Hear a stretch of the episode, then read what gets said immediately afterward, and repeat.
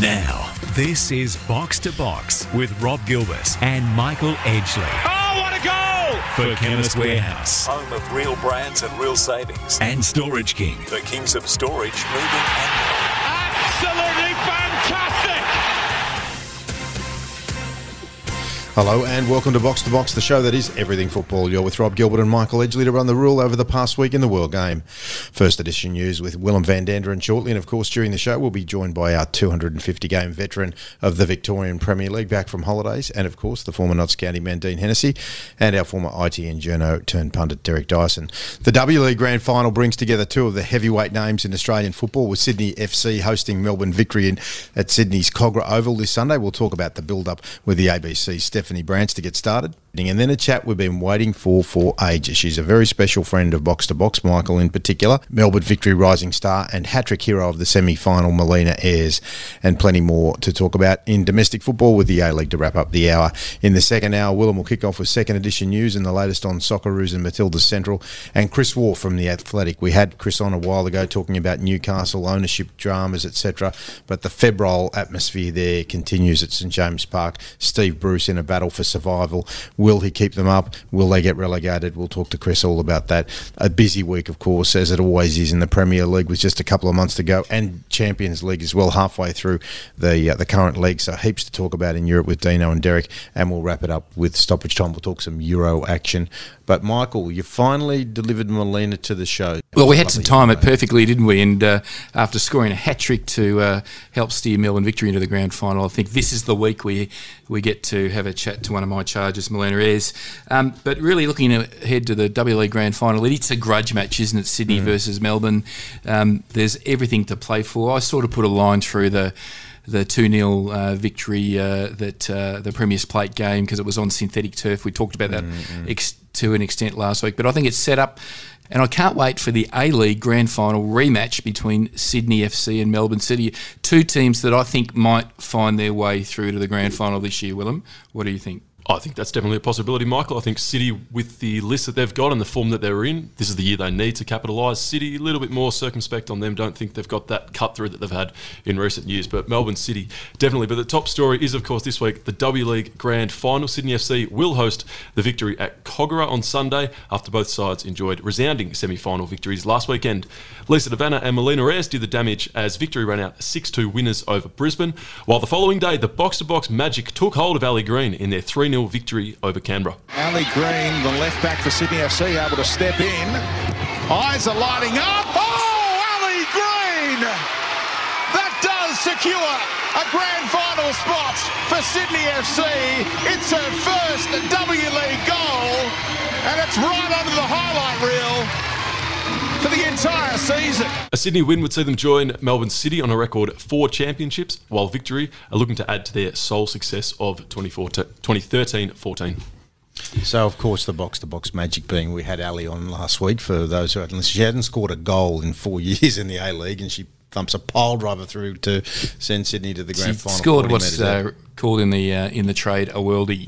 It was a cracker, Cleared the wasn't it? cobwebs out of the corner of the net. She went a long did. way in a few days from doing radio interviews in a Chinese restaurant to just hitting bombs from uh, from miles out. No, well Good done. commentary And from Brett she'll Sweet be an there as well. dangerous player on the weekend too. But uh, obviously, um, the absence of a, of a couple of big names from Brisbane contributed to it to a certain extent. But uh, um, we had Jake Goodship on as well, so our sort of uh, magic balanced out the fact that Jake wasn't very happy on the sideline. Each. No, no. Uh, if you watch the game, uh, Did we upset him? I, I don't. We didn't upset him, but uh, the referee did in a big way. And Jake, uh, yeah, he uh, he imploded. He was very cool, calm, and collected in our interview, but he uh, he well and truly threw the uh, the toys out of the cot. Uh, last weekend, and he had some fairly direct uh, feedback for the referee after the game. Moving on, Football Australia has regained the rights to national team matches outside of major tournaments and have taken them to market ahead of Sunday's Matilda's clash with Germany.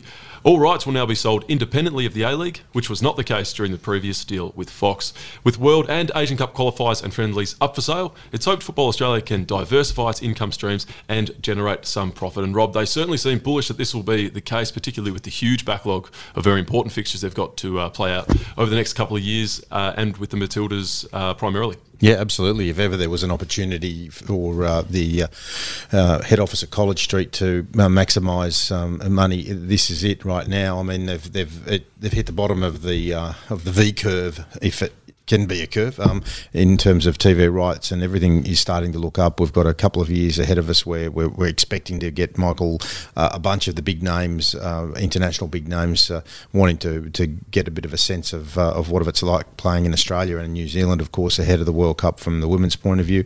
And our men, you know, we're not the golden generation, but uh, as the World Cup expands, uh, you know, post Qatar, then it's a, a, marquee game whenever the Socceroos play the big matches. So um, hopefully they can get the best out of this. Yeah, yeah interesting little uh, uh, byplay to this is while the whole separation of A League debate was going on, uh, the A League clubs used to say all the time they felt their A League rights were worth more separately from the uh, the, the, federation's rights, and there was often this um, behind closed doors sort of sniping at each other about who had the the value of the, who, who had the, the, the, better rights to, to take to market, and A League had the volume obviously, and and uh, and the federation with the international matches had sort of the, the peak audience, but uh, my sources tell me that uh, you know, despite all of that in the A League's postur- posturation around uh, separating the rights, is that uh, once the, the you know A League uh, got in their sort of key broadcast people in place to sell them, they went back to the federation and asked to put them together again,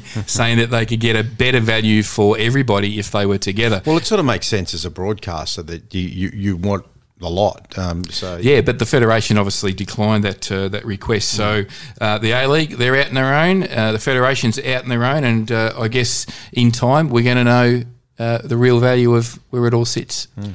Staying with broadcast rights, FIFA have launched tender processes in Australia and New Zealand for the rights to broadcast the 2023 Women's World Cup. FIFA's statement reads they'll select the media companies best placed to provide maximum exposure for the tournament and offer a high quality viewing experience. Submissions are due by May the 11th. This, you would think, Michael, would be massive. It's a truly international tournament. As we know, of course, the, the goodwill and the increase in importance of women's sport over the last 10 years or so, you'd think that even the traditionally cynical networks towards Australian football would be uh, more than interested.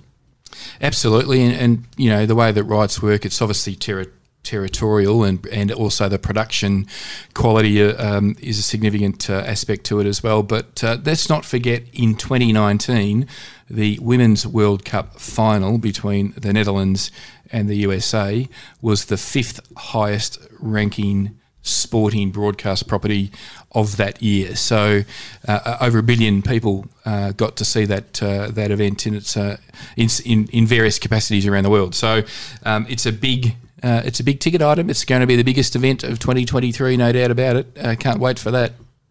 Heading abroad for a second, Valencia of this week walked off the pitch following the alleged racist abuse of Mouctar Diakhaby in their loss to Cadiz in La Liga. The side later returned to the pitch, but without Diakhaby, who asked his teammates to play on, but was substituted himself. Rob, strong actions from Valencia. Obviously, they went out on Diakhaby's say so again, but do you think they maybe watered things down a little bit by returning? Oh, look, I don't think so. I think you've got to continue on with the match. I think the statement's made now. Uh, when uh, when a, a, team does walk off, it's uh, uh, it's been um, more of a thing in recent times that, that teams will walk off. We're seeing obviously the international teams, uh, Germany, the Netherlands. There's discussion this week that the Socceroos are having conversations about uh, uh, making a statement as well. We've seen Thierry Henry in the last couple of weeks getting off social media, so it's coming to a head. And uh, look, just chatting about this uh, with somebody who who is a genuinely interested football fan earlier today. You know, we, we can't try to educate these people anymore. They're beyond educating.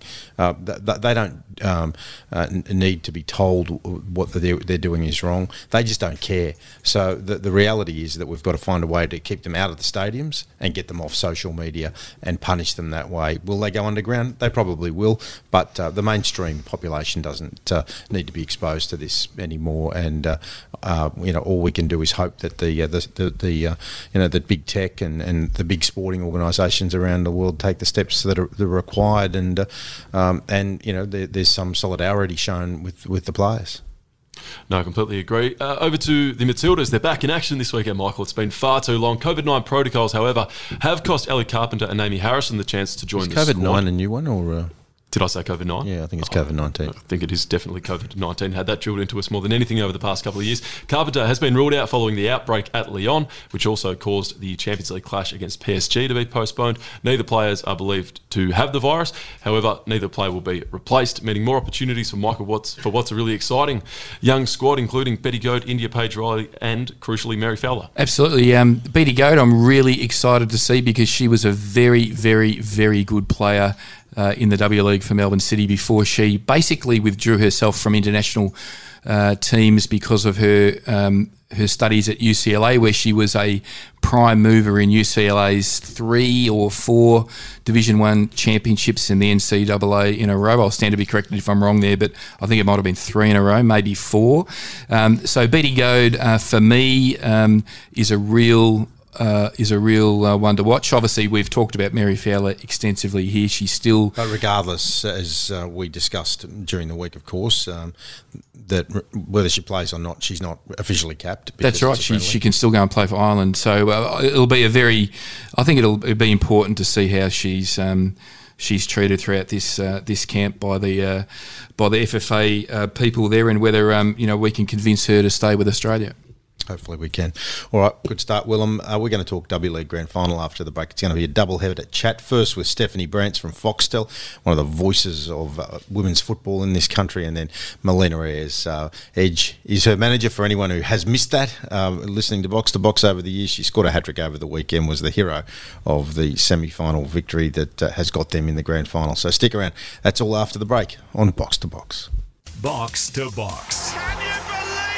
For Chemist Warehouse Home of real brands and real savings. and Storage King. The kings of storage, moving and more. And this could be the most crucial Yes, this is. Box to Box on Nine Radio, NTS News Talk Sport. It's the W League Grand Final. Sydney FC hosting Melbourne Victory at Kogarah Jubilee Oval in Sydney this weekend. And one of the voices of sport in this country. She's been across most of the networks in her long and uh, uh, illustrious career. She's with the ABC now. Stephanie Brantz. How are you, Steph? I'm really well, gents. How are you? Yeah, really good, Steph. And uh, you know, we love uh, talking about women's football on on this show, um, and uh, and we're really uh, excited that uh, we've got a you know a blockbuster grand final between two of the big names. So Sydney FC doing a bit better in the men's competition, Victory absolutely hopeless. So uh, it's good to see that their women's side are holding up at end for the uh, the mega club of the of the southern capital. But uh, um, yeah, look, we, we could have had a number of different combinations. Brisbane or Canberra uh, obviously made the finals as well. But uh,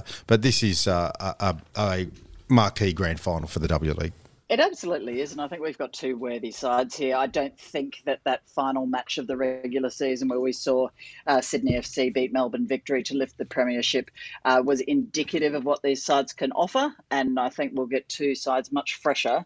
And uh, well, I strongly believe it'll go down to the wire. I think it's going to be the close, most closely contested final in the 13 seasons of the W League. Steph, um, the Dubs missed uh, a lot of Matilda's superstars this year and some international big names as well. But I've got to say, I'm more excited about this W League Grand Final than I've ever been out of any others because I just think this season's been sensational and we've and we've really enjoyed being exposed to the uh, the emerging uh, Matildas, if you want to call them that, the, the younger players in the competition. Do you feel the same way? Are you, are you really excited for this weekend's game? Hundred percent, and I think it is that you know that old cliche of uh, youth and experience and that mixing so well. I think this W League season has been a perfect example. On the most experienced side, you've got the players sort of in their uh, mid thirties, like the Lisa De Vannas, the Kendall Fletchers, uh, Teresa Polias, thirty Michelle Heyman. They've been absolutely outstanding, and they prove that that whole age is just a number thing. But then you've got sixteen-year-olds like Jessica Nash, who did not look out of place in the Canberra backline. You've got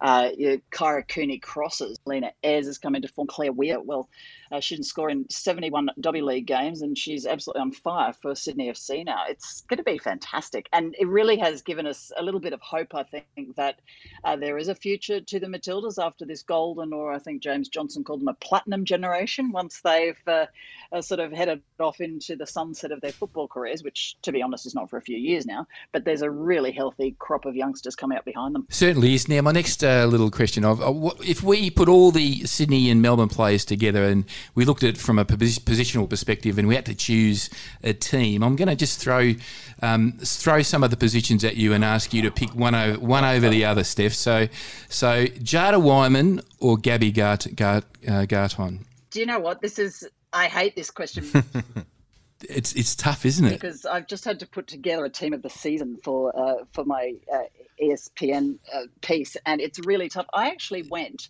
with Gabby Garton, and that was mainly because she kept seven clean sheets. It was the highest in the league, and when it came down to stats, they were both exceptional. Uh, Gabby edged out Jada purely on the fact she kept one more clean sheet, which p- perhaps isn't completely fair, but the goalkeeping is such a, a difficult one because when you look at Georgina Worth as well uh, for Brisbane Roar, you know, there were so many that were good. But for this weekend, I'm going Gabby Garton. Nat Tobin or Kayla Morrison? Okay, I'm going to go Kayla for consistency, but I have to admit a bias for the Melbourne backline. I think they've been absolutely extraordinary this season. They have, haven't they? And and one of them obviously has been the Melbourne uh, Melbourne Victory skipper Angie Beard, but Ali Green, you know, the left backs, Ali Green or Angie Beard. It's a tough one, isn't it? That is a really tough one, especially because what's fresh in our minds is, Is that, that absolute Pearly? Yeah, that's right.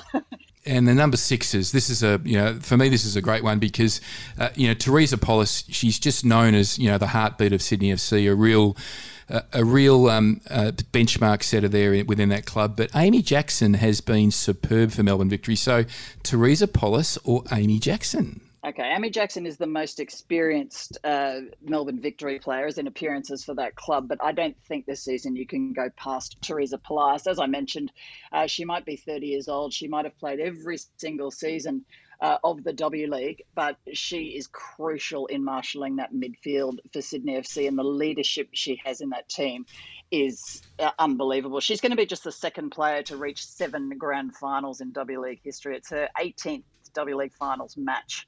Uh, and uh, yeah, I, I just can't go past her for that number six role. And uh, I, love, I love this one Claire, Claire Wheeler versus Kyra Cooney Cross.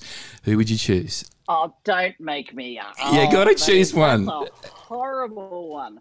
Uh, Claire Wheeler has been brilliant in, in recent weeks, but for me, Kyra Cooney Cross has had a breakout season after coming back from the Wanderers. Five goals, five assists. Uh, she's been absolutely extraordinary. And what I love about her goals is that when she gets the ball in the middle of the park, she's quite capable of a pinpoint cross, or she can send a rocket in from long range. And nine times out of ten, she forces the keeper into a save. So yeah, give me Kyra. And this is the big one Remy Seam- Siemsen or Melina Ayres? Do you know what? This one is a tricky one because uh, Siemsen's top scorer for Sydney was seven, an equal of, of her joint Golden Boot uh, appearances last season. But Melina Ayres, wow, that hat trick she scored, uh, extraordinary. And I think that while she may have been quieter earlier on, she's the one that's uh, coming into this this match in a hot streak of form. Yeah, Melina Ayres, eight goals, but also five assists, leading the assists with Teresa Polias. So, uh, And Stephanie, uh, just in case you didn't know, you I picked the right. one We, we didn't even let you know that No, no, uh, you- no, you have to do Michael is uh, is Melina's manager as well. So you so you made a very wise choice. We didn't even tip you off. no, that's a That's, good So, one. well, that's, there's, there's another that's one that we've got to talk guys. about. all right, you got one more before. Well, the but last you've, one you've, is you're Princess hogging all the limelight because I've Princess got one to go. Or Catherine Zimmerman. This is why this game is a ref, guys, this is- this is this game is a good game. We're going, we're going to have an unbelievable this game is this weekend. torturous. It is, isn't This it? is it, this game is an absolute cracker. Um, Princess, I think, has really come into her own. Five goals, of course, this season, Yep. one assist. Uh, she's been a, a wonderful servant for Sydney FC for a number of years now. But I think Catherine Zimmerman, and, and bear in mind she's one of the, the American imports, uh, she's shown uh, what her experience can offer. And uh, six goals and assist for her uh, in the uh, 11 appearances. She was injured for a couple, so she came off the bench for two of those matches, but you could see that she was just a game changer when she came on. So I'd, I'd probably go with the navy blue on this one. I tell you what, it's pretty close. So who are you going for, Steph? Who's your tip? You can't ask that because I'm calling it. um, okay, I do you know what I said a few weeks ago that whoever won out of Sydney FC and Canberra United in that semi-final, I thought would win the league. And then Melbourne Victory went on to batter Brisbane Roar 6 2, of course, without Clare Polkinghorne and Emily Gielnik. And of course, Sydney FC were imperious uh, at Kogarah on Monday. Uh, however, I wonder what difference Michelle Heyman would have made. If look, if, if Melbourne Victory can do this, it'll be the biggest heist of the, the season, coming from fifth spot, uh, what five or six weeks ago, to being in a grand final. I think they're a well organised outfit, but yeah, home ground advantage. I think the Sydney team is settled. They've had to travel less, so I think it might be another sky blue season. This is Box to Box. We're talking to Stephanie Brantz, the ABC. Stephanie Brantz, obviously, about the W League Grand Final. Uh, look, for, for people who, who listen to this show and uh, and haven't watched a lot of the W League, hopefully Stephanie's uh, word painting of this uh, uh, setup is uh, enough to encourage you to, to watch this game. And if you're in Sydney, get along. I mean, that's the thing that I, I, find a little disappointing is that there, that there is so much in, in the way of um, of um, participation for families, uh, for mums and dads who take their daughters and their sons to, to play every weekend. And, and the W League just demands uh, a greater audiences. Uh, uh, last time the, the, the, grand final was played a couple of years ago at, uh, at Jubilee, even 6,000 there is a good crowd. So hopefully we can we can beat that, Steph. And, you know, we've got two, two very experienced coaches, Jeff Hopkins and, and Ante Juric, former Socceroo, in, in, charge of Victory and, and Sydney FC, respectively respectively. So it's going to be a cracking game. It sure is, and I hope that a lot of people turn out because I've personally been quite disappointed with the the numbers of uh, bums on seats for the semi-finals, and I think that the the final really deserves it this season. Uh, the the players in uh, what have been tricky uh, conditions, and albeit with with COVID and, and the exodus of all those experienced players, they've put on a hell of a show this season, and they deserve a, a heap of support. I hope there's a number of victory uh, fans that will travel up because they certainly. There's one in this studio. He's making the road trip tomorrow. oh, I'm I'm not biased. Oh, all, all, the way to Kogarah. You're all the way to Kogarah. Yeah, walking the whole way. Yeah. yeah, but I, I, definitely think they, they deserve it. And apparently the weather's going to be good. I was out at Kogarah for the, the men's match between Sydney FC and Perth Glory last night, and that was horrendous conditions. So if we can't beat the, the fan numbers there uh, on Sunday, then there's something wrong.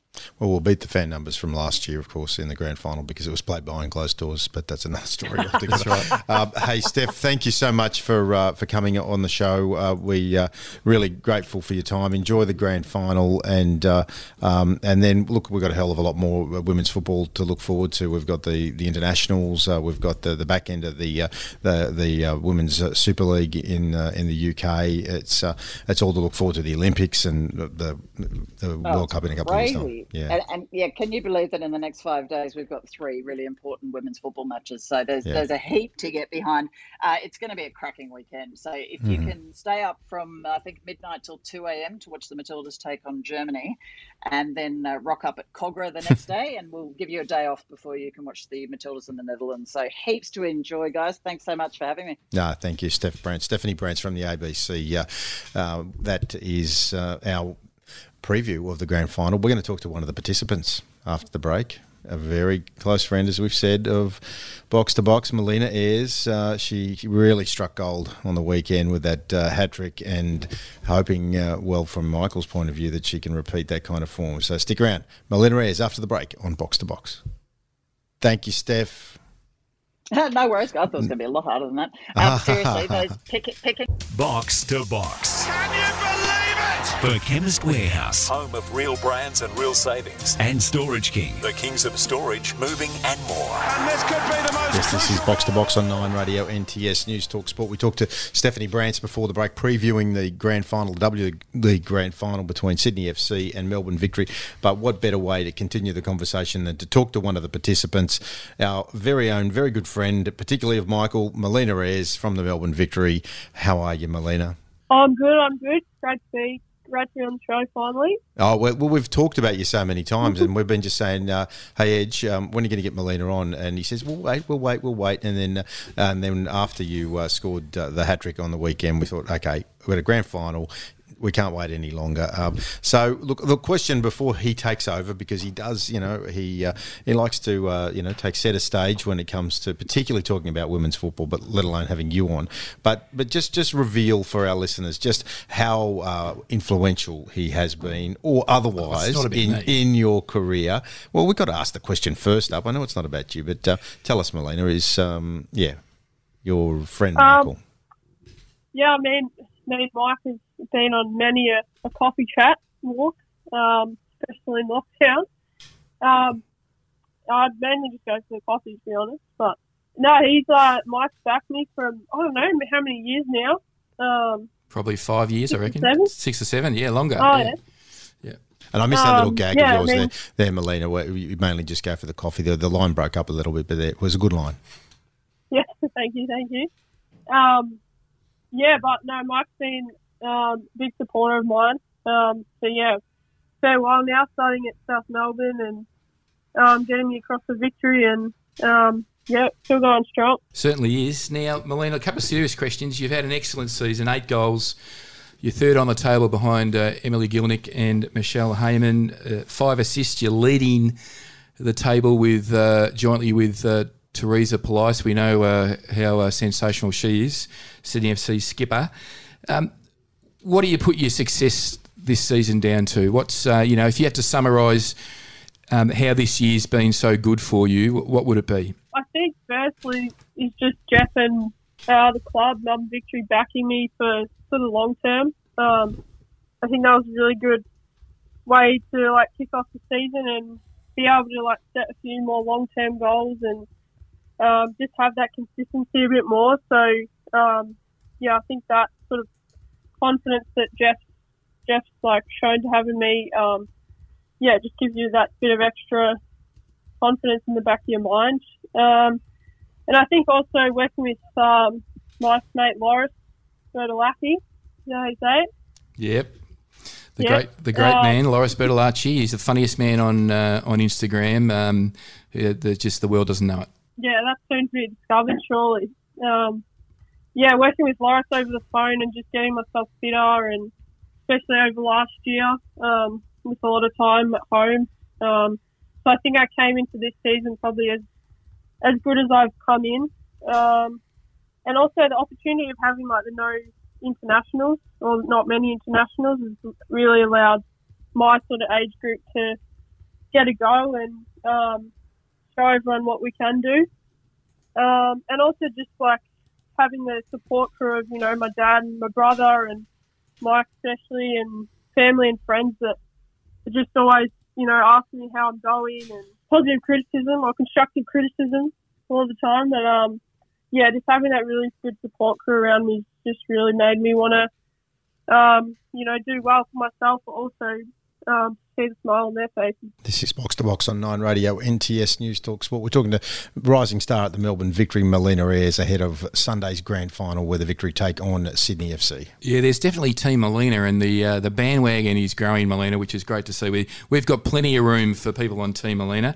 Um, Three years ago, you crossed to Melbourne Victory. It was a big decision at the time. Uh, we we agonised over it, didn't we? But um, you made a connection with Jeff Hopkins, and um, this year it seems that partnership that you've built over the three years is really um, having benefits. Can you tell us a little bit about your partnership with Jeff and just the impact he's had on your development? Yeah, I think he's, like I was saying before, the, the backing in for the three years now um, really has shown his faith in me. And yeah, especially when I first moved over, he um, was, yeah, got a few of us young ones like Mindy and Kyra across, and he really was pushing us to, um, you know, push for the starting spots against some pretty good internationals.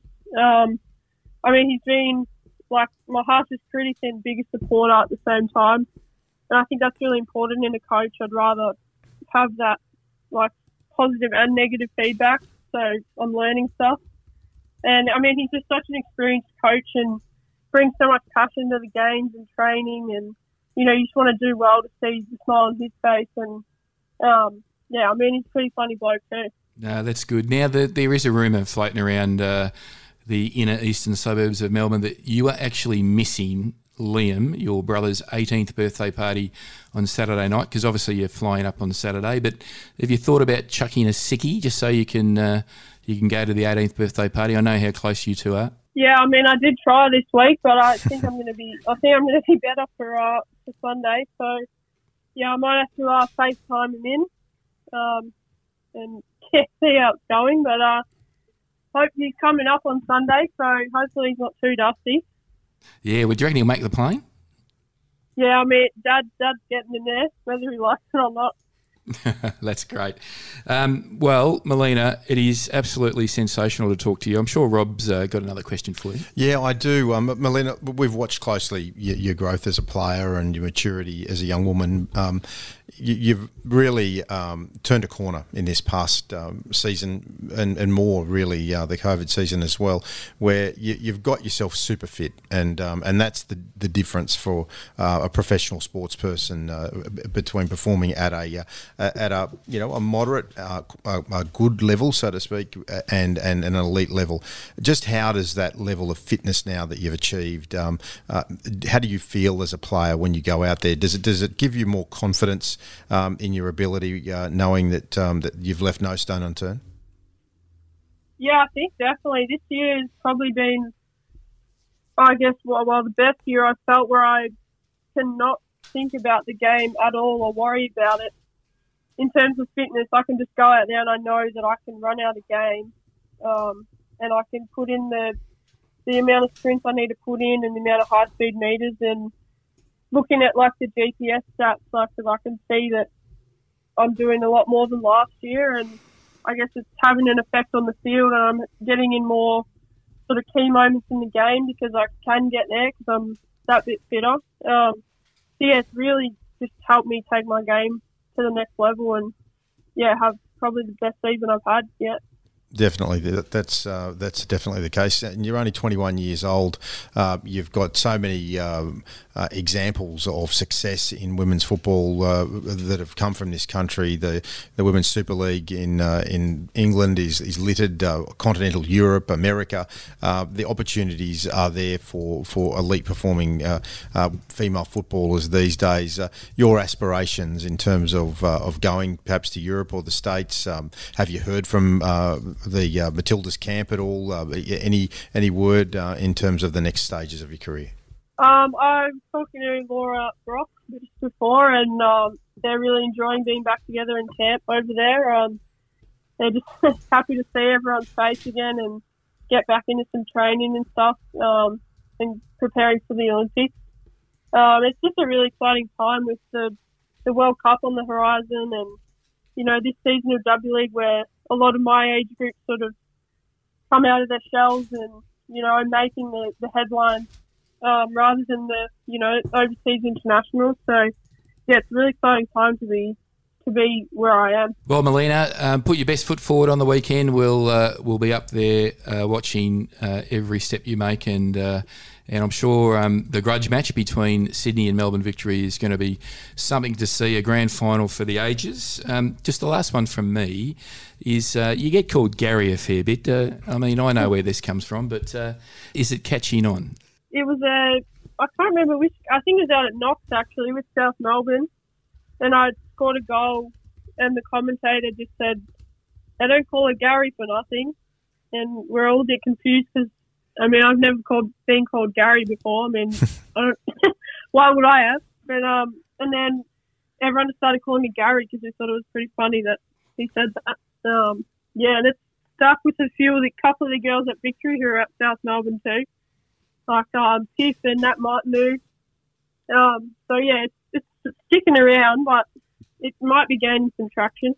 And for those uh, of you who don't live in the AFL states, Gary Ayres, of course, was the uh, the Hawthorn uh, spearhead captain. Uh, he uh, he played multiple premierships, uh, five AFL VFL premierships. so so like we can sort of see why Nathan Lyon gets Gary Garry Lyon AFL footballer, but we, we, might try to work on something a little bit more feminine for you, Melina, as we go and and, and, impose on each to to. to well, it wasn't me. I was just you know we just well he was calling you Gaz off air, so yeah, we I mean, call, I call it Gaz a, a bit actually because it's a bit of fun. I, I, was looking at famous people with the name Ayres. I mean, the first one I go to is Agnes Ayres, who was an American silent film actor um, 100 years ago. So maybe, we, maybe, maybe, maybe not Agnes. Agnes. No, we'll find a better one. hey, um, Melina, lovely to talk to you. Um, we we hear your story uh, from Michael, and uh, we're inspired by it. And uh, we wish you all the best uh, for the grand final this week. And what a time it is to be a young uh, female f- footballer in this country. Um, the, the, world's ahead of you, and uh, and we really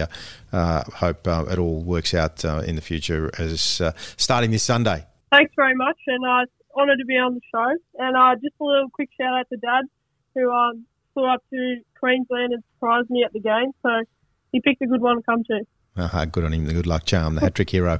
Um, well done, Melina. Good luck on Sunday. Thank you.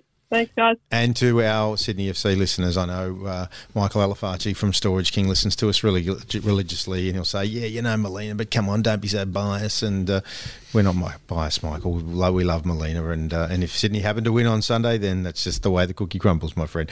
All right, that's the W League Grand Final. We've discussed it at length. We're going to turn to the A League after the break on Box to Box. Box to Box. Can you believe it? For Chemist Warehouse Home of real brands and real savings. and Storage King. The kings of storage, moving and more. And this could be the most crucial. Yes, this is box to box. We've been chock a blocker with W League so far in the hour, but we're going to talk A League now uh, shortly with Dino. But before we do, uh, what we are going to talk about our very good friends at Storage King. Is your home running out of space? You're decluttering, moving, renting, downsizing, or creating a home office?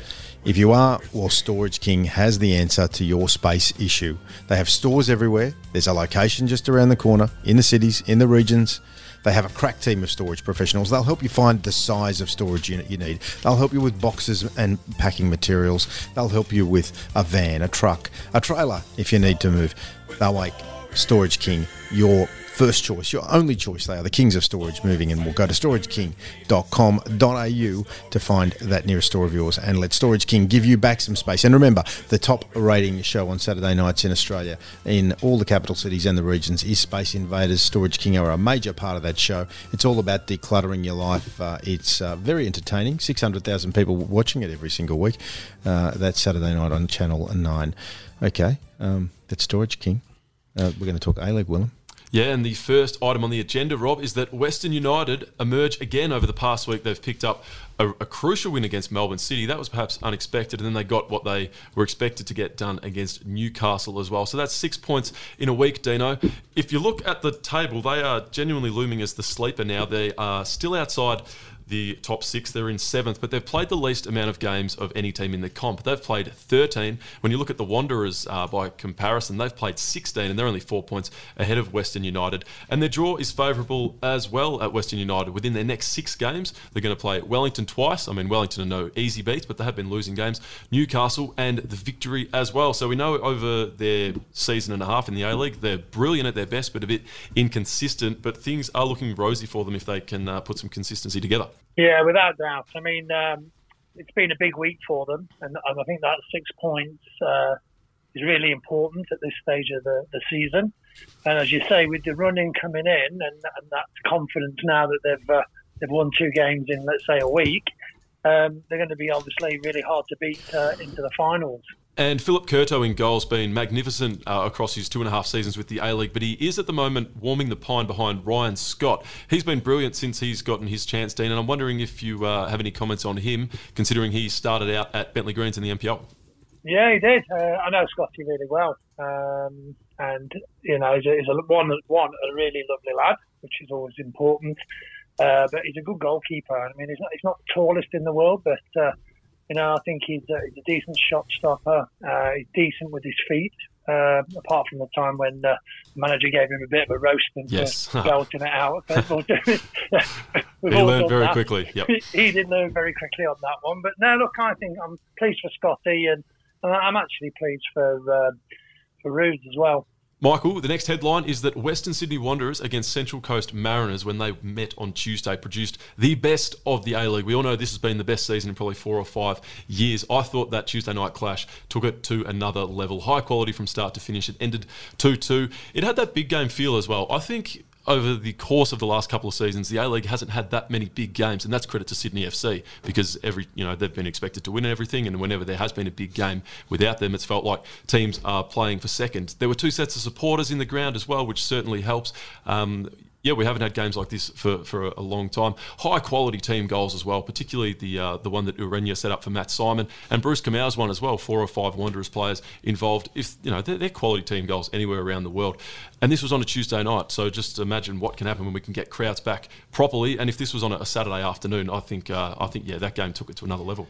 I think you're right, Willem. It was an excellent game. I loved uh, I loved watching it. Uh, for me, though, even though it was a draw and um, uh, they shared the points. I thought Western Sydney Sydney Wanderers would be smiling a bit because Central Coast they've played a few extra games, and it just seems to me the pack's starting to encroach on Central Coast's uh, very good start to the season. I'm not sure whether they're going to physically stand up towards the end of the season because they've had such a fantastic start to the season. So um, you talked about Western United sort of emerging. Um, some of these clubs are, are bound to catch them uh, in a little while, but Ye of little faith. I can't believe that we had this same conversation six, seven years ago about um, a certain Leicester City Foxes, and they went all the way.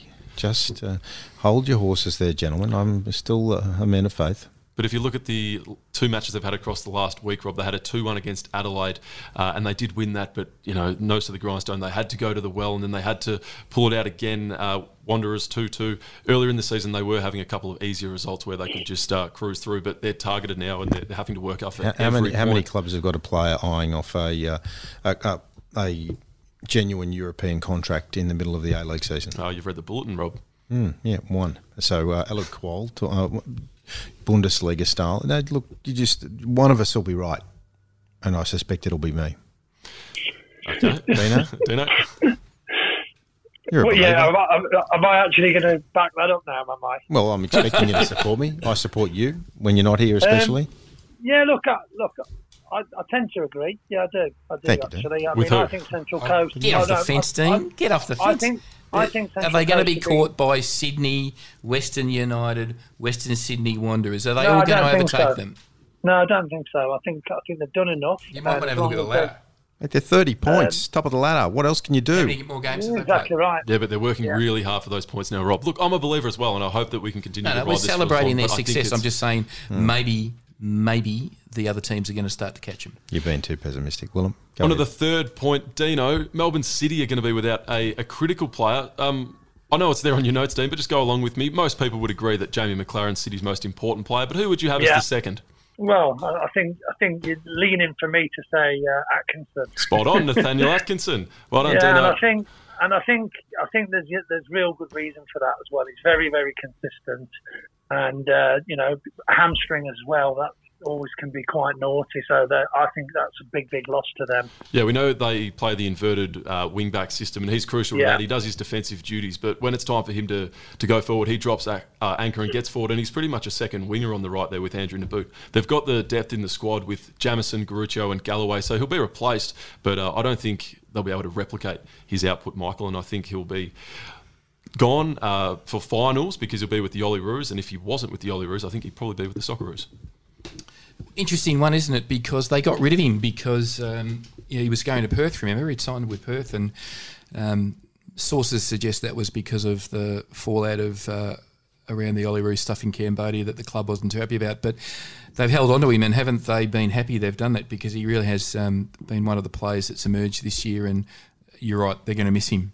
Still in the 21, feels like he's been around for a long time. And the I think he's a bit off the Socceroos, just quietly. I, I, I, don't- I think he's um, absolutely a, a foundation stone in the Olyroos, but um, I think he's a, a little way to go before he's in Socceroos mentions. I think he needs to get a, a club overseas to do that. Okay, fair enough. And the final point, Rob, you've beaten me to it. Alou Kuol to Stu- Stuttgart is looking highly likely. Vince Rugari broke this yarn throughout the week, and it was the cause of a little bit of angst uh, within the uh, the discourse of the Australian public. On one hand, uh, it's a magnificent move, and for a player of his age, his talent, and of his background, that's a life changing move, and he has to take it. But I can understand why people might be a little bit hesitant because we've had so many of these shooting stars come through the uh, the Australian game, and a lot of the time the early move doesn't work out. So I can understand why people might be a little bit disappointed. But in this instance, Stuttgart have such a magnificent uh, youth development record that this is a groundbreaking move, and I'm highly excited to see how it plays out if it does go ahead. Yeah, exactly. Well, we don't have a, a lot of time to talk about it, but they are known as a king-making club. There's a, there's a, a catalogue of players who have uh, made their careers at Stuttgart,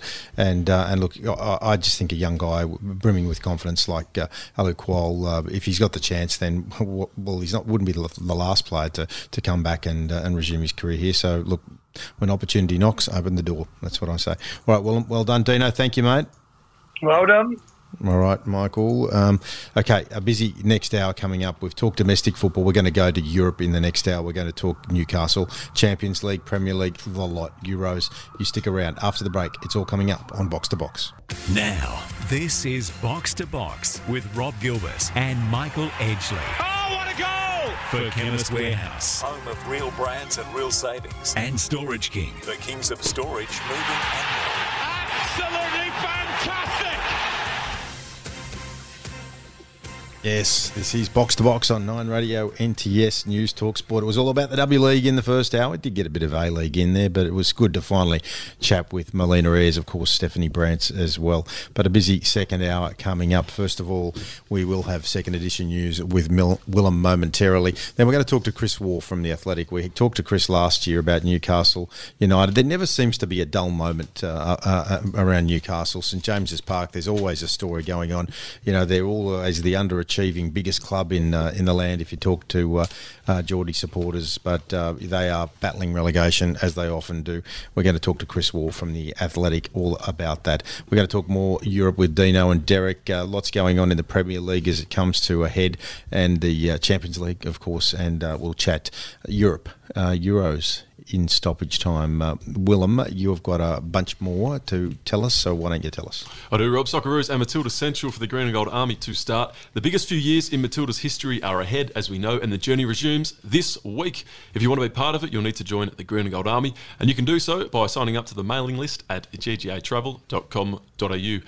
Sam Kerr tuned up for her return to national duty with a lazy hat trick in a 6 0 win over Birmingham City. The treble takes her to 17 goals for the campaign, level atop the standings with Arsenal's Vivianne Miedema.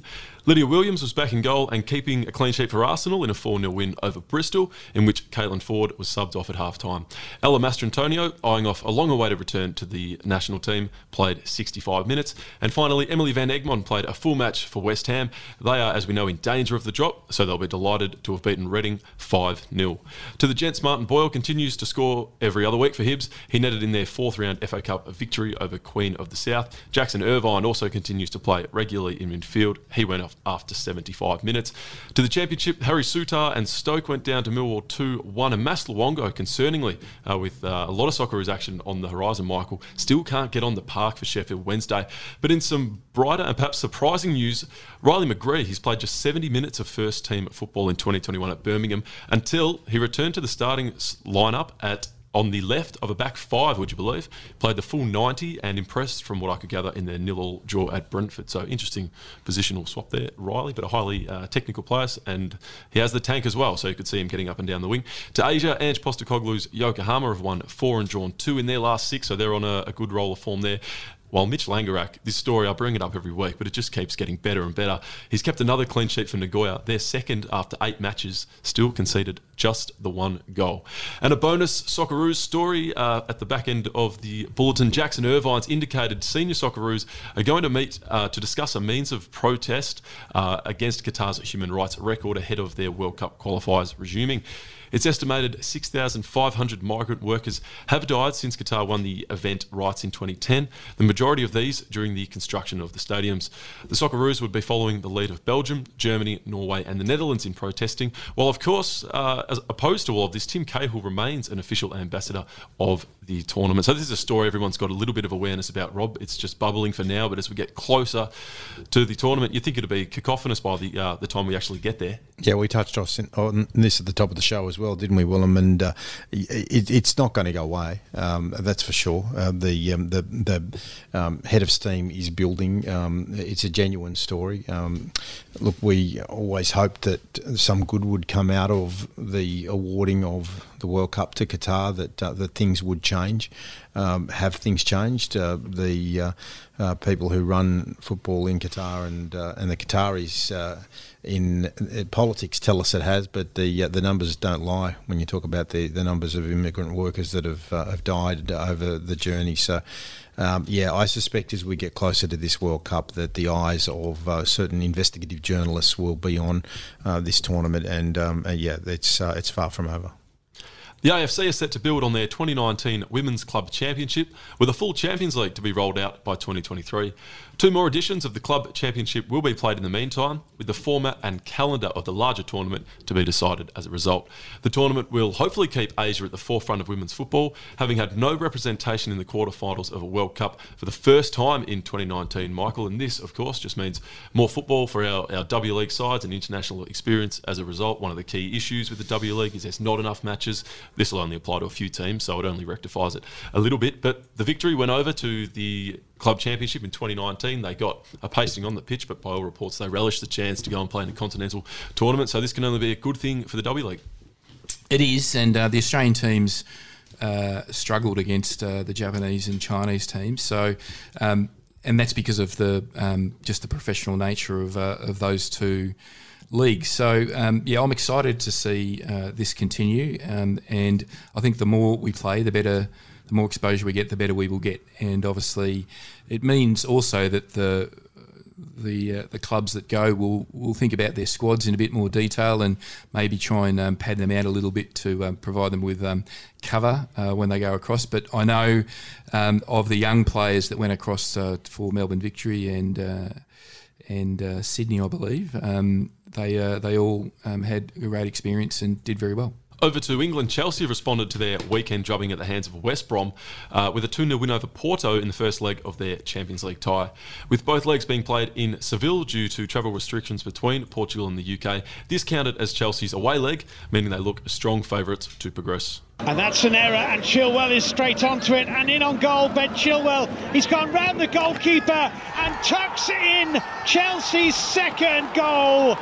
Ben Chilwell for Chelsea. It's 2 0 on the night, and you have to say that that goal has been coming for much of the second half. I'm sure Derek and Dean will talk about it a little bit uh, more later on in the show, Rob. But that was Chelsea's seventh clean sheet from nine European assignments, which just makes the fact that they shipped five to West Brom, having mm. lost a man in the first half, all the more remarkable. Yeah, I guess it's uh, one of those outlier results that you see from time to time, uh, but it's uh, the matter of bouncing back and bouncing back in the Champions League uh, two-legged tie where both have to be played away from home is a testament to just what Thomas Tuchel's done there. So uh, the um, the turnaround in form and consistency of Chelsea since his arrival has been remarkable, uh, and and alongside of the the women's team with with our very own Sam Kerr, everything's starting to look a little bit uh, rosier uh, down at Stamford Bridge these days. Certainly is. The Aviva Stadium in Dublin is at risk of being stripped of its four matches for the Euros after the Irish FA failed to provide assurances over spectator numbers. All host nations for the Euros were required to submit their plans for the amount of uh, people that will be in the grounds by Wednesday. Hampden Park in Glasgow was also looking tenuous, but they've had a 12,000 person capacity approved just before the deadline. Uh, we'll have a quick whip around of what the uh, the uh, spectator numbers will be. Wembley, the Johan Cruyff Arena in Amsterdam, Bilbao, Copenhagen, and Bucharest are all going to host between 10 to 13,000 people, while in St. Petersburg, Michael, they could hold up to 34,000. Yeah, time will tell. I don't know how they can have anybody in the ground uh, considering uh, the state of COVID in Europe. It's just going nuts again. So, yeah, I think uh, all of this. But that's on continental Europe. There's it's starting to turn in England, and they're no, starting but, but to open don't up forget a little these as well. these so. uh, Euros are all over the place. Yeah, no, but the, but the um, the point I'm, I guess I'm making is that that obviously the uh, the FA have put their hand up to host as many games as, as yeah. So can, it means so. Um, it'll, it'll be interesting to see whether um, games are taken away from locations. I think that's the. I reckon there will be. Yeah, yeah. They, I guess how we'll, can they not? Yeah. Anyway, we'll talk about this in stoppage time. Yeah. So do you think maybe they're putting the pressure on? Uh, the Irish FA and everyone to put their plans forward so that they, if they fail to meet deadlines, they can reduce the numbers. Oh, well, they can just at least be prepared to, to, to shift the games. And, well, and, and as, uh, we're going to um, going to park some time in stoppage time to talk about this, but I think the Irish are less motivated because they didn't make the tournament as well. No, fair enough. That makes sense. Uh, Cristiano Ronaldo's petulant tantrum at the conclusion of Portugal's clash with Serbia has led to 91,000 Australian being raised for an ill local child. Firefighter Georgi Vucevic was pitch side in Belgrade and pocketed the armband Ronaldo threw on the ground as he stormed off. Uh, he then donated it to a local auction where it was bought by a bookmaker, with the proceeds to fund treatment for a six-month-old with spinal muscular atrophy. So that is uh, yeah, that's that was that was nice, a lovely nicely. story, and uh, and if you find it uh, somewhere online you'll you'll hear uh, the words of the, of the mum. So regardless of whether you know a cure can be found for this uh, beautiful little fella, uh, the uh, inspiration that it's given both him and his family to know that uh, that people that they don't know have, have just put their hand up to help. so so Cristiano, he was pretty well pissed off uh, when uh, when that happened because it was a goal that he, he did score. Mm. Uh, but uh, uh, he, as you say, his petulance had a uh, a nice silver lining, isn't it? And well done to Georgi Vucevic. Hats off to Georgie. Well done if you're listening. Okay, well, nice news there. Okay, after the break. Yes, I always do, mate. I always do. Just sit back and relax and enjoy your stylings. Okay, Chris Waugh from the Athletic. We're going to talk Newcastle after the break. St James's Park. It always seems to be chaos there. One day they'll win the title and the, the joint will absolutely blow up. But uh, right now they're trying to uh, stave off relegation. We're going to find out from Chris just what's going on. Will Steve Bruce keep his job? That's next on Box to Box. Box to Box for Chemist Warehouse, home of real brands and real savings, and Storage King, the kings of storage, moving, and more. And this could be the most crucial. Yes, this is Box to Box on Nine Radio, NTS, and News Talk Sport. We've covered all the domestic football so far on the show, but uh, anyone who listens to this show, everyone who is on this show, has a, a, very, very keen interest in what goes on in football around the world. And there's a club that uh, that always seems to have stories going on about it. It's uh, from the outside, you perceive it as a, as a a, mega club in its own city, but uh, it just doesn't get the results. It gets relegated from time to time. It's always in a relegation scrap, and it's another one this time. And a man who covers the beat at Newcastle is Chris Waugh from The Athletic. How are you, Chris? Well, thank you very much for having me on. Yeah, this is sort of the it's called the soap opera by a lot of fans of the, the clubs in England because there's always something uh, going on, usually uh, quite negative in many senses that um, unfortunately seems to derail the club. And the last 18 months in particular, certainly the last few months, have been uh, really difficult for supporters. It's difficult to see a sort of way forward. They have the hope of the prospective takeover, which has sort of been taken away from them. Obviously, haven't been able to be inside the ground. The team hasn't been playing very well. They're not very happy with the head coach. And frustration at the owner, and it's all just sort of really added up to, to this sort of negative situation at the minute. So, so they're sitting in 17th spot, uh, three points, uh, so a game in hand uh, as well over Fulham. So you, would have to think that uh, that based on um, on the form that that they most recently showed um, against uh, against um, Spurs that um, they uh, they've got the game in them, and Steve Bruce has got capacity, but it's not as easy as that, is it? No, unfortunately not. And I mean, the, they did show good form against Spurs in terms of they played well, but in the end, they still couldn't win against the Spurs side who really struggled. And it's now two wins and 21 in all competitions for Newcastle, two and 19 in the league. And I think a lot of the frustration externally from Newcastle fans is they look at the performance last weekend and they think, well, where's that been for a while? And also they look at the personnel and the way that the team tried to play. And they've been playing a different formation in recent weeks four or five players such as Matt Ritchie, Sean Longstaff, Jacob Murphy, Dwight Gayle hadn't been starting matches. They get brought back in and made a huge impact. And it's sort of like not only have the problems sort of been they have had injuries to big players like Allan Saint-Maximin, Miguel Almiron, and Callum Wilson, but also the head coach himself, Steve Bruce, has been making these selection decisions, and people are wondering whether he's been picking the wrong players for a while now. Yeah, Chris, on the fans, you mentioned them there, and of course, you know the city is a bit of a goldfish bowl and even if the fans aren't in the ground the players and the club management will certainly know what fans are thinking. Do you think that there's the fact that there's been no fans in St James's Park this year has that been a hindrance to Newcastle with the famous atmosphere in the ground? Or do you think the uh, lockdown has kind of saved them from the fans in many ways and that actually might be the, to their advantage? I think that it's been to a disadvantage to them in many senses, yes, because fans have historically been the sort of linchpins for Newcastle have been key. But equally, I mean, that's been the same issue for other clubs who haven't had the support as well. And I think it would be an easy thing to just be able to, to sort of level it at that. I also think before pre-pandemic, Newcastle had already lost a significant number of supporters in terms of permanent season tickets. They also had to give away 10,000 free half-season tickets to get more fans in the ground. So that bond had almost become fractured once Rafa Benitez left in 2019 anyway. And there's been a lot of debate at the moment among supporters and, and amongst sort of pundits around the area as to if fans are allowed into the final two games of the season, as there is talk that they may be able to, will that actually be to Newcastle and Steve Bruce's benefit? Because if it got to the point where they really needed to win the final home game against Sheffield United, some supporters have already made it clear they will be protesting against Steve Bruce and that they want the, the head coach out. But equally, they're going to be conflicted because they will want to support the team. And so, if there can be 10,000 fans in for that game, it will be a very strange atmosphere. And so, I think it. Steve Bruce certainly he wishes fans had been in, and I think in terms of from an atmosphere point of view, he's, he's right, but I also think that he probably is avoiding some of the scrutiny that because fans haven't been there. Let's talk about Steve Bruce then. He's certainly been a lightning rod for criticism of of the uh, fans this season.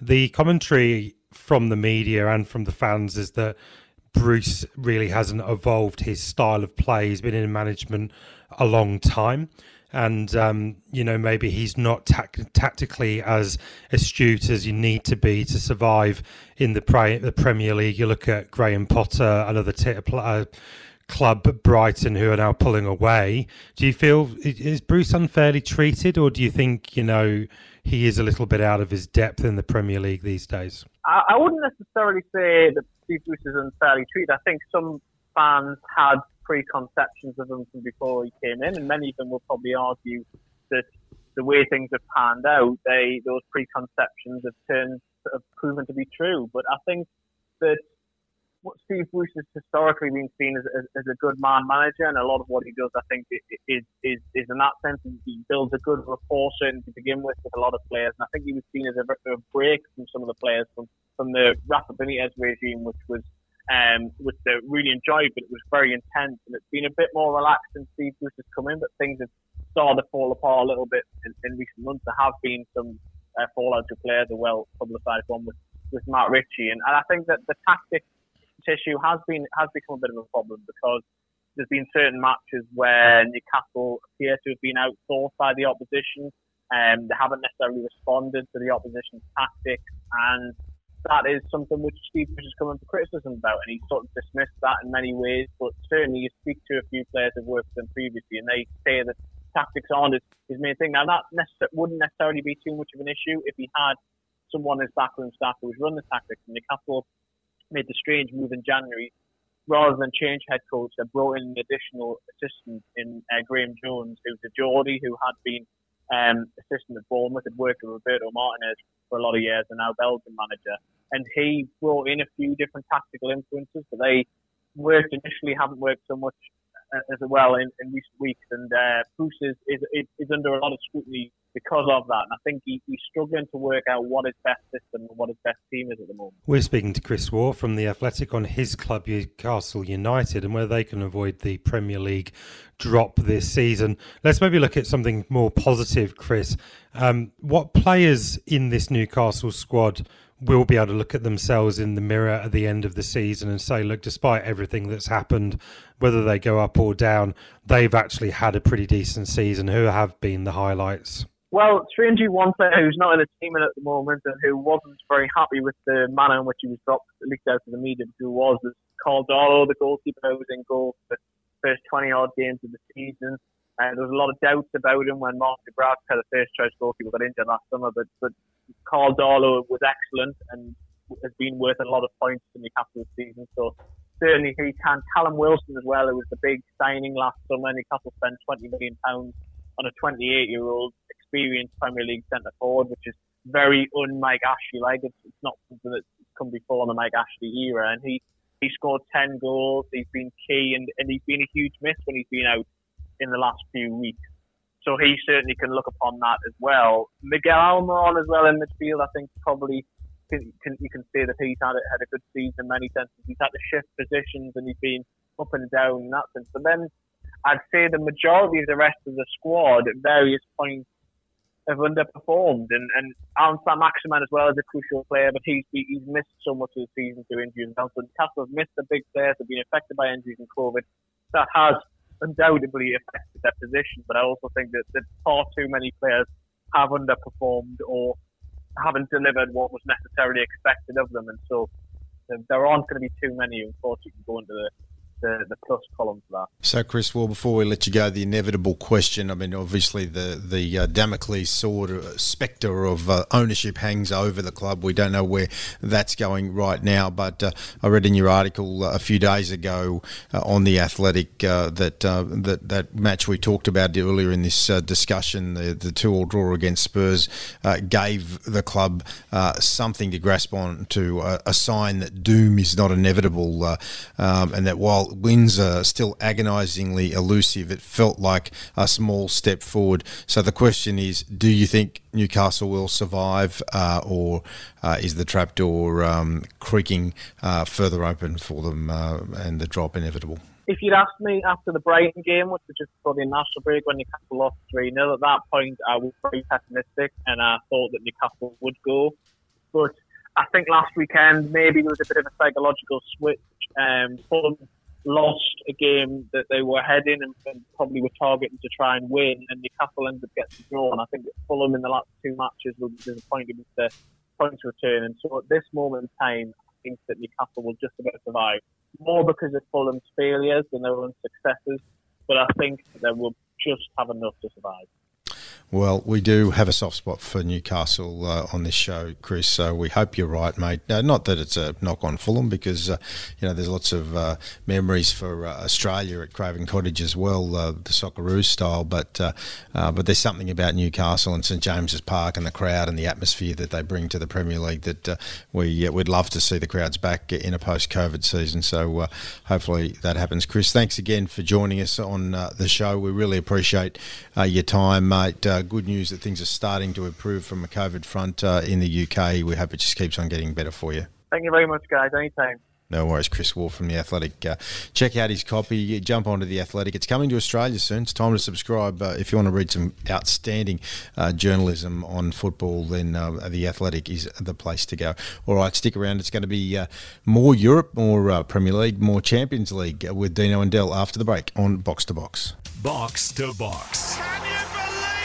for Chemist Warehouse. Home of real brands and real savings. And Storage King. The kings of storage, moving and more. And this could be the most crucial goal of all. Yes, this is Box to Box on Nine Radio, NTS News, Talk Sport, broadcasting across Australia or on whatever podcast catcher you uh, happen to be listening on. Welcome, welcome to the show.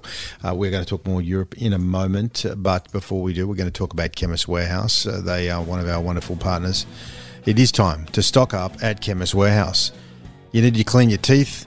There's half price on Colgate Optic White. $3.99 a tube. That is a great deal. Keep your teeth nice and sparkly. Oral B Vitality Power Toothbrush range now just $19.99 each. Save $30. Did you hear that? $19.99 save $30 off the recommended retail price. Half price off the Colgate Smile for Good range and Sensodyne toothpaste. Rapid relief or repair and protect 100 grams, just $8.99 each. There's OptiSlim. If you're going to lose some weight, OptiSlim VLCD Platinum Shakes assorted variants, $29.99 99 each. OptiSlim VLCD bars, 5 pack assorted variants, $14.99 and half price off the entire Fat Blaster range. Chemist Warehouse Boys, where the great prices, the great savings are every single day.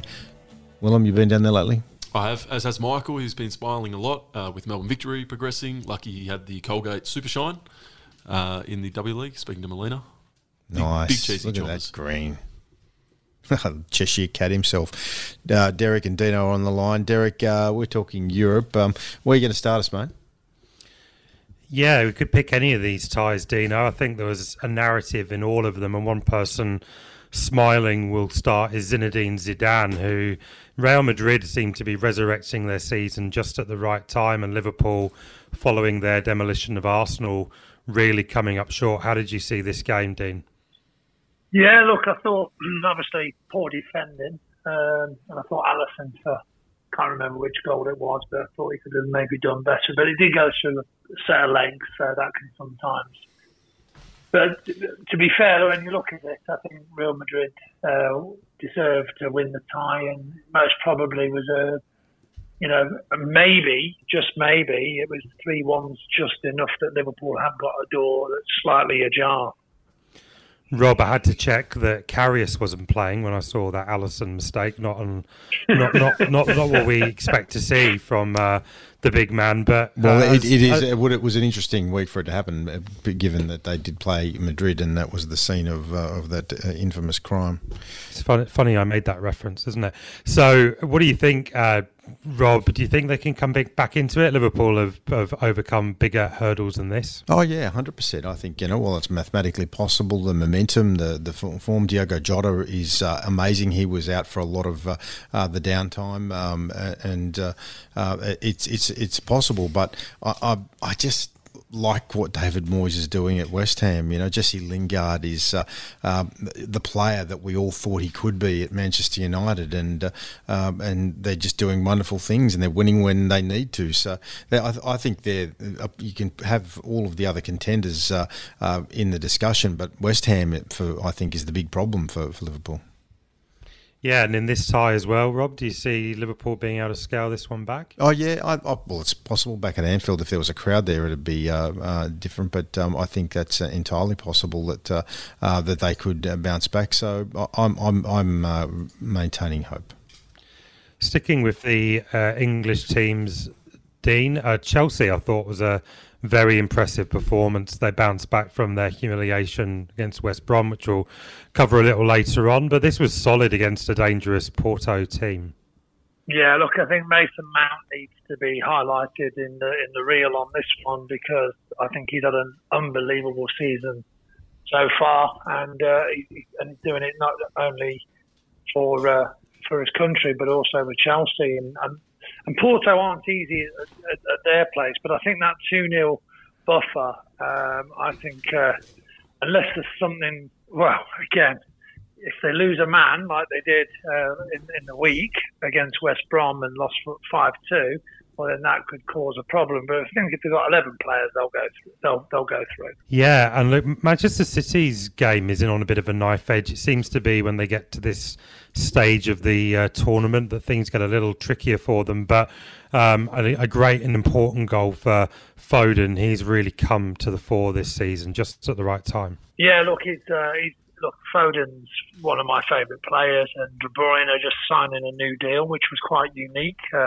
doing it himself with his dad. Uh, so that's uh, that's been a, a big boost for uh, Manchester City. But uh, yeah, I think that away goal, and, and you know, um, you just worry about that away goal, especially when you're then going to go and play there. But I think if it's going to be any year, as it stands, I'm still basing that City can get through because I think they'll score definitely uh, if they're playing back in Germany.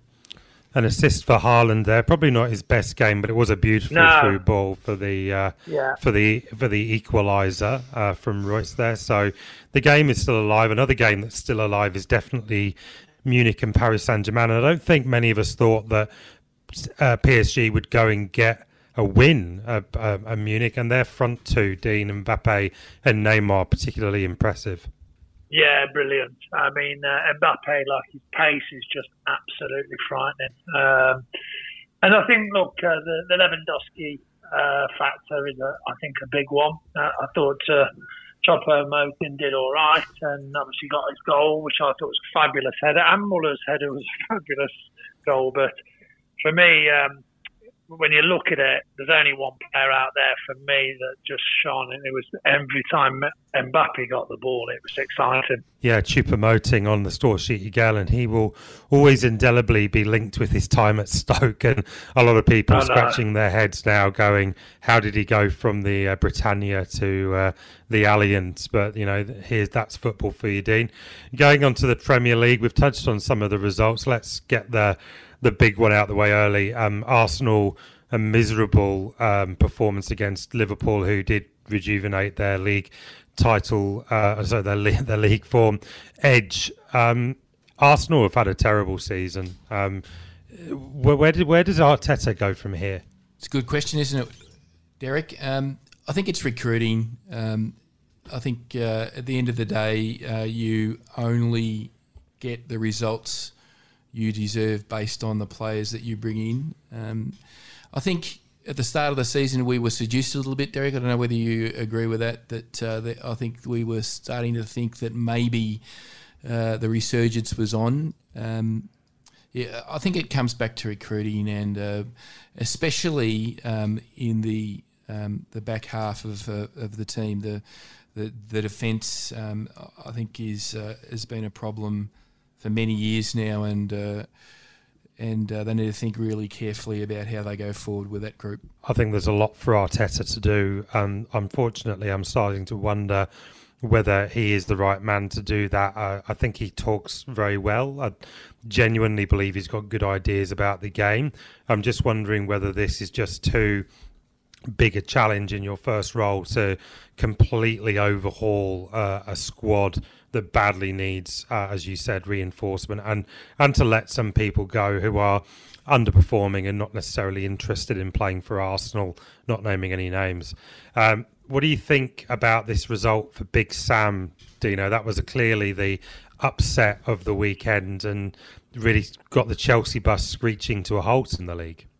Yeah, look, it, it is. I mean, uh, I think since Tuchel's uh, come in, it's been almost faultless. But uh, this was one that, and again, it's it's poor defending from an unbelievably experienced player, and then diving in to, to do a block, and then gets a second yellow, and then all of a sudden, you know, I think they go straight back down and score. But yeah, I was quite surprised of the, the demolition. I, I didn't think it would be five. You know, maybe you know maybe three two, and they just edged it. But Big Sam had a big cheesy smile, didn't he? Certainly did. If, if ever there was an opportunity to have a pint of wine, I think this very much was the game uh, to do so. And I'm never going to get bored of making that reference. Uh, it's just a classic. Uh, in the relegation, Maya, we, we've been talking about Newcastle earlier in the show. They, they got a credible point against Spurs, but don't know if that's enough at this stage. But Mourinho, God, he threw his players under the bus. What did he say, Dean? You know, same manager, different players. Yeah, poor. I mean, like I think, look, I don't know where this is going to end, but he always implodes. And I know, and the feedback that you hear a lot is that the, the playing groups had enough. But, yeah. you know, it was a it was a game they could have won very easily. I mean, the, the, the keeper made a couple of good saves. There was, there was, I mean, they should have got a result. And if and if you put those two points back in the mix, they're actually in fifth, and uh, and they're right knocking on the door. You know, they're they're, they're one point behind West Ham were fourth, so Champions League. So it was a big, big, you know, a real flattener, I reckon. I don't know how long. If Harry Kane wants to win trophies, honestly, and yeah, this is with my Arsenal hat off, he needs to leave Tottenham Hotspur, and I still think that he can go into pretty much every Premier League team, including Manchester City, and do a job. And I just wonder if anyone's going to make an, an offer that will tempt Daniel Levy to sell. Um, City cruised past Leicester, and even Pep was starting to concede the title. Uh, United got past Brighton to solidify their second. As Rob mentioned earlier, West Ham still in massive contention after their win over Wolves, although Declan Rice will now be a massive miss for them. And down in the bottom again, um, Fulham let that lead sli- uh, slip to Villa a great result for Villa, but Scott Parker absolutely kicking himself because that was an opportunity to gain some ground on on Newcastle. Uh, next up for Fulham will be Wolverhampton Wanderers in the first game, and looking down the fixture list, probably Tottenham and Spurs jumps out. Dean, that that there's a lot yeah, riding on that game, isn't there? Massive, isn't it? Yeah, um, for, for two, you know, for both reasons, and uh, even the West Ham and uh, Leicester one four and three. You know, that's uh, yeah, that's going to be tasty as well. And Newcastle Burnley, I think you know that's probably yeah. one of the games that Newcastle's identifying to say, if we're going to get out of out of trouble here, this could be the game uh, that we could do, we could do that. But Burnley, as we know, no mugs and a very very difficult uh, team to beat. So there's yeah. your uh, there's your Premier League guys. Um, just having a little look around Europe for some other stories. We can maybe comment on a few. Inter Milan are now eight points clear at the top of Serie A. Romelu Lukaku, Dino, he's had an incredible season. He scored another goal. And I wouldn't be surprised if there's some clubs back in England again that will be saying, you know, it was a bit of a mistake to let this guy go. Yeah, they will. I mean, I think it was a massive mistake. He was scoring goals at United, you know, um, and and then when you know, and I found that very strange as well. But since he's been over there, he's just been prolific week in, week out. I can't remember a week when he hasn't scored a goal or at least assisted one. So I think he's been in unbelievable form. and you know they they pick him every time as well for his country. You know, with Belgium. So I don't know. Uh, I think that's that's maybe one that slipped away for United. I think absolutely, definitely that he's a superb player and certainly will cost a lot of money if anyone would like to recruit him now. Uh, Lille have gone back to the top of League 1 and they beat Paris Saint Germain after Neymar was sent off. So Lille could be uh, breaking that run of uh, victories for PSG. Bayern, uh, I know they had a bad result during the week, but they you know, they put one hand on the Bundesliga title after a win over Leipzig. And everything's getting really interesting now in Spain because um, Atletico Madrid suffered another defeat. Um, both Barcelona and Real Madrid are now breathing down their necks. I even think it might be in Barcelona's own hands now, uh, which is a strange thing when you think about the turmoil that um, happened at that club. And of course, Real Sociedad won the Copa del Rey, beating their Basque rivals Bilbao, and Bilbao will now get a chance to win that same tournament again against Barcelona because the two cup finals are going to be back to back. So that's it, Rob, from Europe. I know we mentioned the uh, the racism stuff, and all I'd say is that you know we will do a segment on this soon, a proper one, because you know there's just too many stories, and uh, it's not a problem that's going away. No, not at all. As we said earlier on, 100%, we will be covering that in detail in the very near future. All right, boys, stick around. Uh, we're going to do more Europe. We're going to talk Euros and stadiums in stoppage time after the break. Box to box. Can you believe it? For Chemist Warehouse. Home of real brands and real savings. And Storage King. The kings of storage, moving and more. And this could be the most crucial goal of all. Yes, this is Box to Box on Nine Radio, NTS News, Talk Sport. The fourth official lifts his sign and says there are eight minutes left in stoppage time. We all have been hanging out, haven't we? We were so disappointed last year when the Euros were postponed, but can you believe it that it's a year on now? Um, and we're talking about crowds in stadiums. Um, it's uh, April, but uh, the tournament, uh, the 2020 tournament, as it's go, still going to be called, will kick off uh, on the 11th of June. And uh, we've had the announcement of the stadiums uh, in the past week, in the past few days, in even in fact, and we've touched on them briefly on the show so far, but we wanted to jump into them in a little bit more detail as the deadline for the 12 host cities passed. So, Michael, um, you're still sceptical about some of the countries uh, well, we know, in Europe even being able to host uh, matches, but we know that there are uh, uh, contingency plans in place. Obviously, the European Championships normally is held in one or two countries with uh, with groups in three or four or five cities.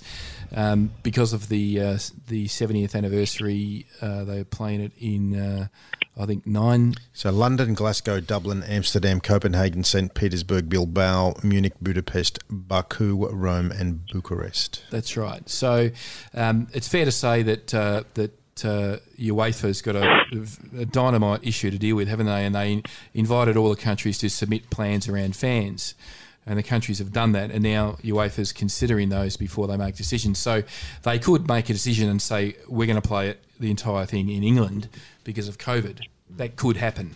Um, I, I, think there's going to be a mass uh, reorganisation of the event because just travelling in between in a COVID safe way uh, for countries that are you know playing in uh, you know uh, their group games in three or four in three in a minimum of three three countries I, I just can't see working so I think there's, uh, going to be some wholesale change and I think it's the 19th of April is the date that UEFA has said they will announce this information. Uh, so, Derek, uh, do you think there'll be a wholesale change to the way the Euros are scheduled, and uh, we could have hubs versus um, every country getting uh, getting a few games? Would certainly be the sensible thing to do, wouldn't it, Edge? But I think that we know that with UEFA and organisations like UEFA, there are things at stake and arrangements that have been agreed um, that that they won't they will want to honour. There'll be a lots of those uh, member organisations that have been allocated the um, the games will want to have their games because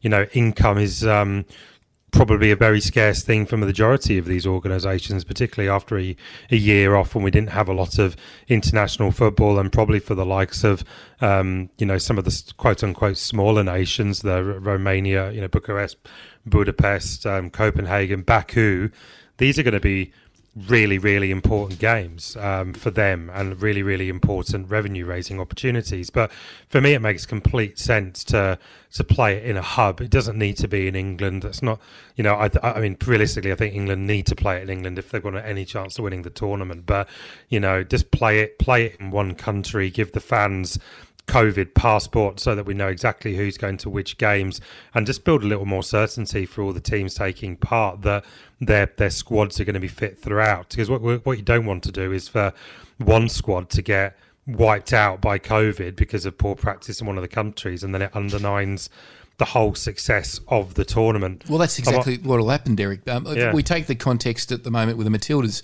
So Ellie Carpenter and Amy Harrison failed COVID protocols, so they weren't allowed to tra- to travel between uh, between you know France to Germany and, and Netherlands to Germany because of the rules in Germany and the Netherlands. So.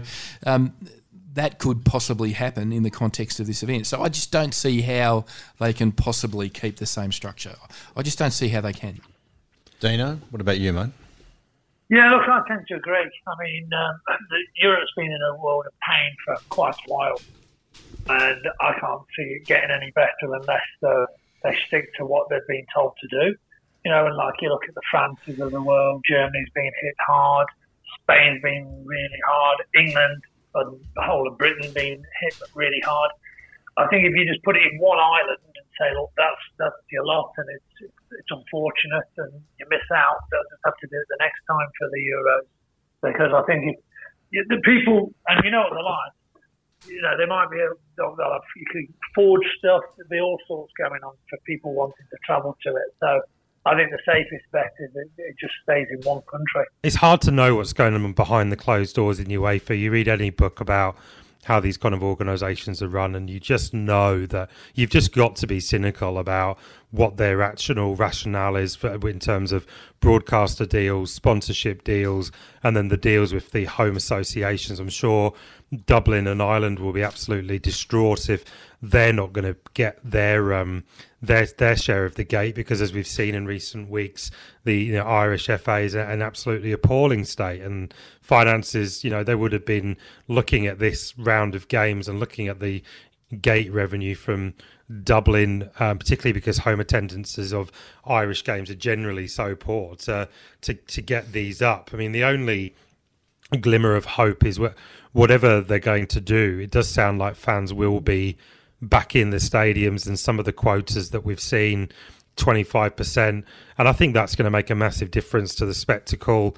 I think it's going to make a massive difference to the players who haven't played in front of crowds and even other sporting events. I mean, over here we can see the A, the AFL just the impact that, that that is now having on the product. And even back in the UK, they had a world title boxing fight. Anthony Joshua had a thousand people in the in the arena, and it sounded like hundred thousand people. It was fantastic. So I just hope they can find a situation where fans can safely enter the ground they can provide some atmosphere, and, and, and as we all want, Rob, we we're just desperate to see some high quality international football, and it's set to be really compelling because there's so many strong contenders for this tournament. Yeah, without question, it's uh, it is on uh, the judgment of most of the good judges, the the elite uh, football tournament in the world. Um, you can have the World Cup, uh, which we all love, uh, but obviously there are weaker countries that, that qualify, uh, uh, weak, countries that are uh, stronger than countries that qualify for the World Cup don't even make it to the Euros, uh, if that makes sense, as